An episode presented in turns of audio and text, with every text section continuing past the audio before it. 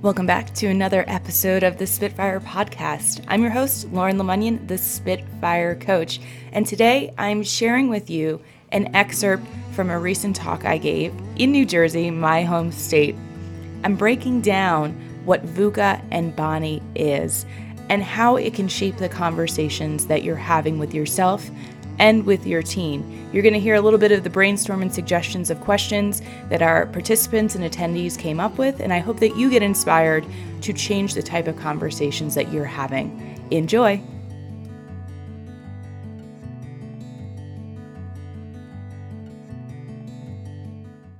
VUCA and BANI. These are two concepts uh, that I think will help give you a better sense of the current environment. So, VUCA became the new kid on, in town around the Cold War era, so 1980s. It's kind of a military term, thinking about preparing yourself for ambiguity and complexity.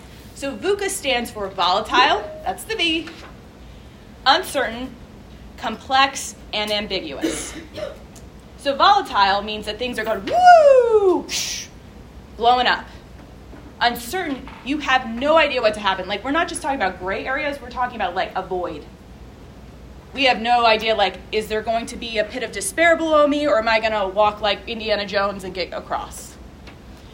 Complex. There are multiple systems at play here. It's not just about your team. It's not just about you. There's other things that are relying on you and your outcomes.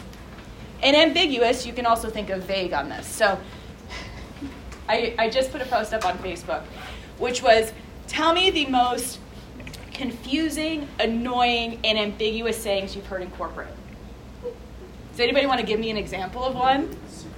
Circle back. what, did someone have? Low hanging what was it? Low hanging fruit. Level up. Level up. Lean in. The hell does that mean? so, all of these things were factoring into the way that we were approaching things. It wasn't really taking into account the individual's experience. And so, fast forward to 2020, we all know what happened. We don't need to go back there. But we started to have, actually, this came more about uh, climate change. And then we just throw in a pandemic. It's like, whoo, we got BANI. So, BANI is about the experience of an individual or the employee and the next generation of business. If you are not paying attention to this acronym, it is going to bite you in the BANI. BANI stands for brittle, otherwise known as fragile, anxious, nonlinear, and incomprehensible. Anybody relate to this? Yeah. So when we talk about brittle, things are kind of very thin. Remember having thick skin? Do you remember when we had that? Yeah, we don't have it anymore. One thing will just set us off. I'm like crying over Charmin commercials now. Like, what? Anxious, we all know what that is. So, anxiety and anxiousness is a projection on the future. And guess what's in our control in the future? Not a damn thing. So we're obsessed with the future, but we have no control, and so we're on this loop all the time. Nonlinear, where we used to see things as this, then this, then this, then this, then this, we're now going woo, woo. Things are not happening as they're expected. There's always things that are knocking us off course. And I, incomprehensible. What happened that was incomprehensible in the last six months? War, another virus, uh, the, economy. recession coming. Like, the thing is, we label it as that, but these are all part of cycles. Our brain likes to think, oh my God, this is new and I've never done it before, and what am I going to do and I'm going to fail? The reality is, there is certainty and uncertainty. Because if we peel back on history, we can mark there was a recession here, there was war and conflict here, there was a pandemic here, and we're still here, y'all. Now, we've lost some lives. We've had some serious conflict, we've had some serious reconciliation needing to happen, but you need to understand that not everyone can have that recognition and reflection. Most of your employees are living in this state. And so to expect them to show up in a way that's everything's great and wonderful, it's fake. So we're putting the mask on of everything's perfect and together, and then you're like, why is this person breaking down? Why don't they have it together? Well, George, did you ask how many people they lost last year? Did you ask how their household expenses are doing? How you haven't given them a raise in six years, but we now have uh, inflation kicking people's ass? How they don't know how they're going to get their kid to school? Have you asked? No. This is now an awareness. So I want you to take a couple minutes and brainstorm, and you can use the person next to you, you can soundboard this. I want you to think of three questions or three things that you now need to know about your employees now knowing these two acronyms. All right, if you can hear my voice, clap once. If you can hear my voice, clap twice. If you can hear my voice, clap three times. Fantastic. That works with kids too. All right, I'm going to start from this side of the room. I want you to give me what's one question or one thing you would need to know from your team members based on this acronym. Yes. Um, so what are your, both your professional and personal goals so that, you know, understanding both com- uh, aspects of your life? Awesome. Do we have some back here? Yes. Of financial literacy. Financial literacy. You all hear that over here? One in the back? We said, what's your family dynamic? What's your family dynamic? A simple how are you? How are you? Yeah. Yes. Give me more. Give me a question. Are you feeling engaged at work? What does that mean? Do you want to propose?